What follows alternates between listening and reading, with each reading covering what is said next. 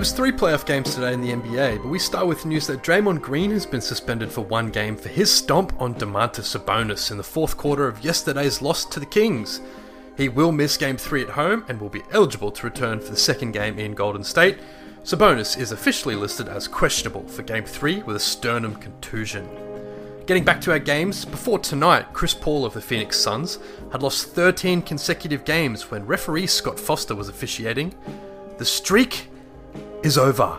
Phoenix beating the Clippers at home and evening the series to 1 all with a 123 to 109 win. Kevin Durant finished with 25 points in 44 minutes as Devin Booker played the star role with 38 points, shooting 14 for 22 in 45 minutes of action.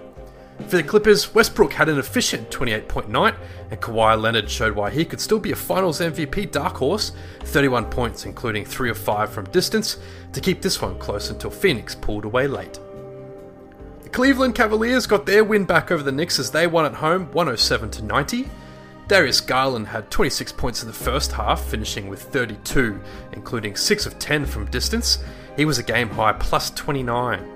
Caris LeVert added 24 points off the bench in 40 minutes. LeVert was substituted for Isaac Okoro after only 3 minutes, as Okoro, who was questionable with knee issues before the game, picked up two early fouls in a starting role.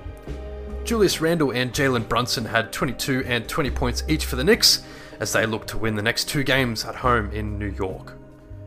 Dejounte Murray had 29 in Game 2 of the Hawks series against Boston, but the Celtics were just far too classy as they took a 2 0 lead.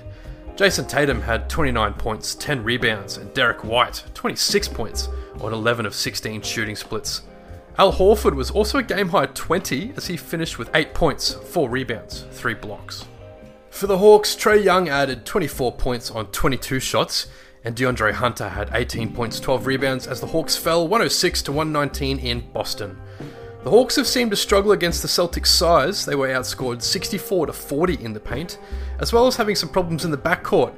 Young falling victim to Boston's defensive schemes, including a Jayson Tatum block behind the three point line, which Tatum then collected down the other end for a one handed jam to seal that game.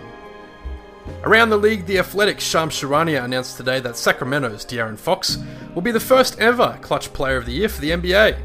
Fox received 91 out of 100 possible first place votes, as he finished averaging 25 points a game on 51% from the floor, and he led the league with 194 points during clutch moments this year. Clutch moments are defined as a score within 5 points with less than 5 minutes remaining. That was B-Ball Bites. Join us back here to recap all your playoff action tomorrow.